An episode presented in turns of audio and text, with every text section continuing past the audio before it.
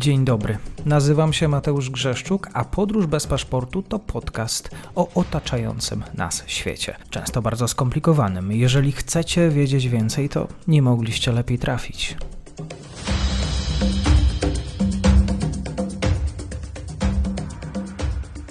Dzień dobry Państwu, dzień dobry wszystkim słuchaczom. Wielka przyjemność, bo ze mną dzisiaj jest pani profesor Małgorzata Myśliwiec, na którą zawsze mogę liczyć w tematach hiszpańskich. Uniwersytet Śląski Transform for Europe. Dzień dobry pani profesor. Dzień dobry panie redaktorze, dzień dobry państwu. Hiszpanie zbulwersowani przynajmniej tak w związku z tym, co się dzieje wewnętrznie. Jeszcze niedawno protesty na ulicach no właśnie, katalońska sprawa cały czas e, dzieli e, Hiszpanów. Ja może tak dla wyjaśnienia i dla takich podstaw, bo wiem, że nie wszyscy słuchacze są w temacie. Dawno temu e, protesty, później problem z liderami, którzy rozpierzchli się czy to do Brukseli, czy do innych stolic, którym groził przede wszystkim hiszpański sąd. I co później się właściwie wydarzyło, że znowuż temat powraca? Może rozpocznijmy od tego właśnie, zacznę w miejscu, w którym pan redaktor postawił kropkę, czyli rzeczywiście e, lider katalońskich e, niepodległościowców, takich może określę, e, Carles Puigdemont e, wyjeżdża do Brukseli, e, tam zabiegać o wsparcie na arenie europejskiej. Pamiętajmy, że Bruksela to jest bardzo specyficzne miejsce, nie tylko ze względu na pozycję instytucji europejskich, ale także ze względu na dosyć złożone relacje wewnętrzne w samej Belgii. Mówimy tutaj o Walonach, o Flamandach, mówimy tutaj o różnych wewnętrznych, także przepychankach narodowych, narodowościowo-etnicznych. W związku z tym może się wydawać, że trafia to na bardzo podatny grunt, tym bardziej, że Carles Puigdemont wyjeżdża w momencie, kiedy Belgia y, nie może stworzyć nowego rządu, a zatem wydaje się, że wszystkie karty trzyma w dłoni. Natomiast to, co dzieje się wewnątrz Hiszpanii, e, to e, sąd, który odbywa się nad tymi politykami, którzy pozostali, e, przede wszystkim należącymi do katalońskiej lewicy republikańskiej i zapadają bardzo wysokie wyroki. Najwyższy wyrok 13 lat pozbawienia wolności, co ciekawe, za sprzeniewierzenie środków finansowych na przeprowadzenie nielegalnego referendum. Myślę, że w kontekście wyborów kopertowych, które również rozgrzewają polską publiczność. Myślę, że powinniśmy ten case sobie rozważyć. Ale wracając do głównego tematu, Rzeczywiście sprawa katalońska była nierozwiązana. Polityczne centrum zarządów Partii Ludowej na dobrą sprawę nie chciało z Katalończykami w ogóle rozmawiać, uznając ich za buntowników. No, mimo wszystko jednak pewne wyroki zapadły, no i sytuacja była bardzo napięta. Sytuacja w Hiszpanii zaczyna się zmieniać, kiedy do władzy dochodzi partia socjalistyczna na czele z Pedro Sanchezem, a dochodzi w sposób bardzo niezwykły, y, ponieważ Pedro Sanchez jako pierwszy premier w historii Hiszpanii po 75 roku, czyli po śmierci generała Franco, przejmuje władzę w drodze konstruktywnego wotum nieufności. Y, zostaje zgłoszona jego kandydatura, y, odbywa się głosowanie na forum Kongresu Deputowanych i detronizuje Mariano Rajoya y, z Partii Ludowej, uważanego za tego bardzo niechętnego dialogowi z katalończykami. No i rozpoczyna się nowa era. Ale oczywiście jest to droga polityczna bardzo wyboista. W międzyczasie odbywają się wybory, no i również odbywają się te ostatnie wybory, podczas której okazuje się, że żadna partia nie posiada dostatecznej większości aby rządzić samodzielnie, to jest sprawa pierwsza, ale w przypadku Hiszpanii to nie jest duży problem, bo hiszpański system polityczny charakteryzuje się dużą tendencją do tworzenia rządów mniejszościowych. Może tylko przypomnę, że tam jest taki specjalny mechanizm konstytucyjny, który pozwala premierowi wnioskować do monarchy w każdej praktycznie chwili o rozwiązanie jednej, drugiej bądź obydwu izb naraz i o zarządzanie wyborów. W związku z tym do tej pory te rządy mniejszościowe w Hiszpanii były bardzo stabilne. Warunek był jeden. Taki rząd mniejszościowy musiała tworzyć jedna partia polityczna. Po ostatnich wyborach, przeprowadzonych bardzo nietypowo w lipcu 2023 roku, okazało się, że żadna partia nie może tych y, rządów sprawować samodzielnie, musi powstać tutaj koalicja. I król w pierwszej kolejności, powołując się y, trochę na tradycję, tutaj widzę, że Andrzej Duda poszedł śladami króla Hiszpanii, to może nie taki duży wstyd, y, przyjął założenie, że należałoby powierzyć tę misję liderowi partii, która uzyskała najwięcej głosów i najwięcej mandatów. W przypadku Hiszpanii był to Albert Núñez Feijóo, no ale nie udała mu się ta misja. Paru głosów zabrakło do stworzenia rządu razem z ultraprawicową partią Vox.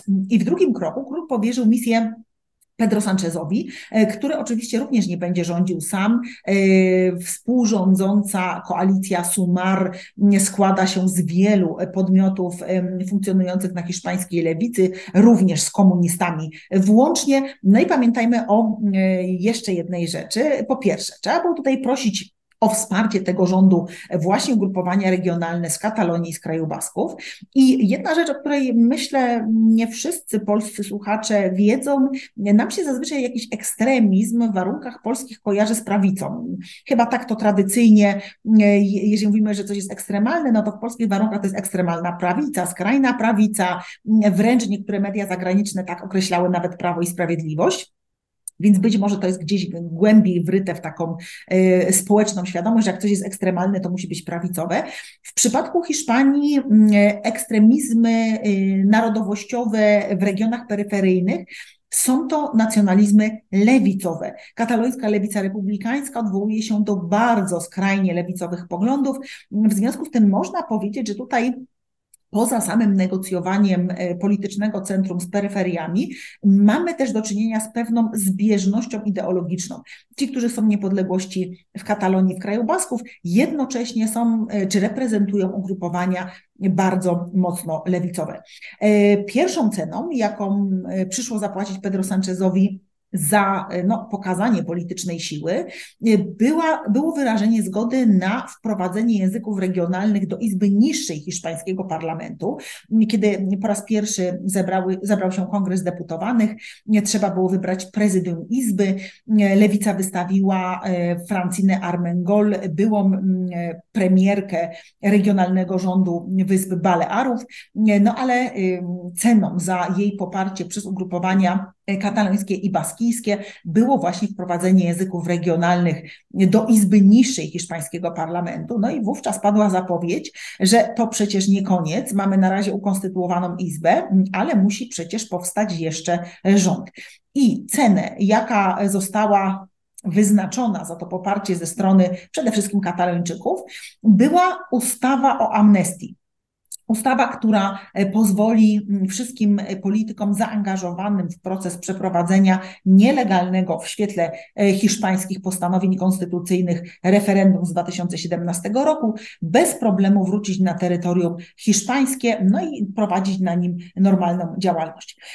Ta decyzja, oczywiście taki projekt ustawy został złożony w Kongresie Deputowanych, natomiast wywołało to polityczną burzę z jednej strony protestowali przedstawiciele zawodów prawniczych w Hiszpanii. Widzieliśmy sędziów w wielu hiszpańskich miastach e, protestujących w swoich togach przed budynkami sejmowymi, przed budynkami sądowymi, przepraszam.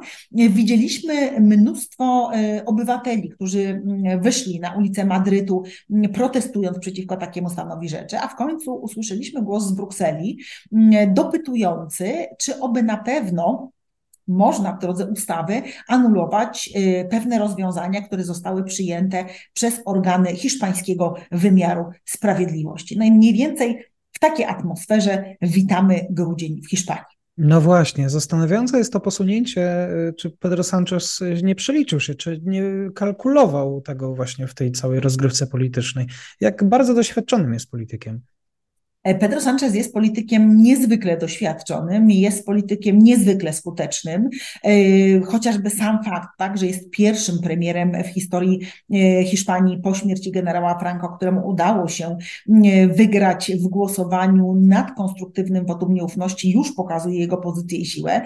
Kilkakrotnie próbowano zatopić go wewnątrz partii. Pamiętajmy, że Hiszpańska Socjalistyczna Partia Robotnicza czyli to PSOE, na, na czele której stoi, to jest partia będąca federacją ugrupowań socjalistycznych działających w poszczególnych regionach. Kilkakrotnie próbowano zatem e, podjąć się detronizacji Pedro Sancheza e, w ramach e, macierzystej partii, ale nigdy się to nie udało. I Pedro Sanchez rzeczywiście wychodził zawsze obronną ręką, choć koszt może być rzeczywiście bardzo wysoki. Hiszpania w chwili obecnej sprawuje prezydencję w Unii Europejskiej. Więc wszystkie oczy e, są zwrócone właśnie na e, Półwysep Iberyjski. E, i z pewnością danie takiego przykładu, że partia premiera państwa przewodniczącego w chwili obecnej w Unii pozwala sobie na zachowania, które stawiają pod znakiem zapytania praworządność, stawiają pod znakiem zapytania trójpodział władzy, no, jest niezwykle ryzykowne, jest niezwykle trudnym balansowaniem tak, pomiędzy tym, co dalej możemy nazywać demokratycznym państwem prawa i to, czym ono już może nie być. Jakie są tak naprawdę, czy są do zbadania pod kątem społecznym prawdziwe nastroje katalończyków? Co tam się dzieje na tej katalońskiej e, ulicy, raczej może w sercach jeżeli chodzi o Katalończyków, no to pamiętajmy o tym, że mm, poparcie dla idei niepodległości jest w tej chwili y, znacznie niższe niż w roku 2017. W roku 2017 niektóre sondaże pokazywały, że ta liczba osób popierających niepodległość Katalonii wzrosła nawet troszeczkę ponad 50%. Teraz jest ten wskaźnik o 10% niższy, czyli mniej więcej w różnych badaniach około 40% Katalończyków, czasami ta liczba nawet do 40 nie dochodzi, popiera niepodległość Katalonii. Pytanie jest takie, co się wydarzyło. No na pewno bardzo duża e, konsekwencja wpływająca na takie wyniki sondażowe to fakt ucieczki z Katalonii bardzo wielu firm, e, utrata wielu miejsc pracy. Do tego przyczynił się nie tylko kryzys 2008 roku, ale właśnie sam fakt, że duże pieniądze, nie lubią szumu, hałasu, lubią stabilność polityczną. I w sytuacji, w której do końca nie było wiadomo, co wydarzy się w Katalonii dalej, wiele firm zdecydowało się właśnie z Katalonii uciec, zmienić swoje miejsce prowadzenia e, e, interesów. W związku z tym mm, to jest jakby ten element pierwszy, z pewnością mający bardzo duży wpływ na to, jak postrzegane są te sprawy. No ale z drugiej pamiętajmy, że również w Katalonii szykują się do wyborów regionalnych. Mm, mamy tutaj rozgrywki pomiędzy mm, katalońską lewicą republikańską i partią Junts pel Sí, czyli właśnie tej, która, którą reprezentuje Carles Puigdemont. Każda z tych partii walczy o głosy wyborców, w związku z tym na pewno radykalizacja tego dyskursu politycznego będzie tutaj niezwykle ważna. No i do tego dodajmy jeszcze stosunek kraju Basków. Y, początkowo y, premier regionalnego rządu bardzo mm, spokojnie wypowiadał się na ten temat z dużym dystansem. W chwili obecnej y, w pewien sposób musi wpisać się w tą narrację regionalną, aby móc w polityce dalej na jednakowym poziomie funkcjonować. Także możemy się spodziewać mm, dołączenia się Basków do tego głosu mm, o mm, dyskutowaniu kolejnych praw dla regionów peryferyjnych w Hiszpanii. E, no i może e, dopełnijmy obrazu tym, co dzieje się na ulicach Madrytu bardzo wielu obywateli w obawie o kondycję państwa e, prawa. Pamiętajmy, że w Madrycie e, rządzi Partia Ludowa, zarówno na poziomie e, wspólnoty autonomicznej, jak i mer Madrytu jest też reprezentantem Partii Ludowej. Mm, tutaj te nastroje zdecydowanie są przeciwne działaniom Pedro Sancheza. No i myślę, że to zaostrzenie dyskursu pomiędzy Barceloną i Madrytem jest tu bardzo wyraźnie widoczne. Ostatnie pytanie. Czy to, co się dzieje w Hiszpanii, w jakikolwiek ma wpływ na sytuację w ramach struktur Unii Europejskiej, być może atmosferę y, w kraju nad Wisłą, czy, czy to w jakiś sposób emanuje dalej poza granice Hiszpanii? Z pewnością to są sprawy bardzo y, głośno komentowane, zarówno sprawa polska, jak i sprawa hiszpańska. Do y, całkiem niedawna, do ostatnich wyborów w obydwu państwach e, Hiszpania była podawana jako ten to modelowe państwo, w którym zasady państwa prawa są e, realizowane, nie budzą żadnych wątpliwości. Jak pamiętamy, przed 15 października Polska niestety do y, elitarnego i demokratycznego klubu e, europejskiego no, raczej nie należała. I sytuacja zmienia się diametralnie w obydwu państwach po ostatnich wyborach. W przypadku Hiszpanii e, to jest lipiec, w przypadku Polski to jest 15 października. Rzeczywiście e, Polska jest tym przykładem w Europie Środkowej, który idzie tropem przemian demokratycznych, wraca na tą drogę demokracji. Wszystko na to wskazuje, że poza demokratyczne, poza konstytucyjne procedery w końcu się skończą. Natomiast jeżeli chodzi o Hiszpanię, no to jednak te posunięcia Pedro Sancheza budzą bardzo poważne wątpliwości. Szczególnie, tak jak powiadam, złożenie na forum Kongresu Deputowanych mm, projektu ustawy, która miałaby mm, ogłosić amnestię dla tych, którzy organizowali nielegalne z punktu y, widzenia hiszpańskiego prawa referendum w 2017 roku. Mm, no, trudno sobie wyobrazić w państwie demokratycznym, aby ustawa miała derogować tak, y, pewne decyzje podjęte przez niezależne sądy. Bardzo dziękuję pani profesor Małgorzata Myśliwiec. Skłaniam się i do usłyszenia. Dziękuję bardzo. Dziękuję serdecznie za odsłuchanie tej audycji. Zachęcam oczywiście do kliknięcia subskrybuj, obserwuj oraz wsparcia mojej pracy na serwisie Patronite. Do usłyszenia.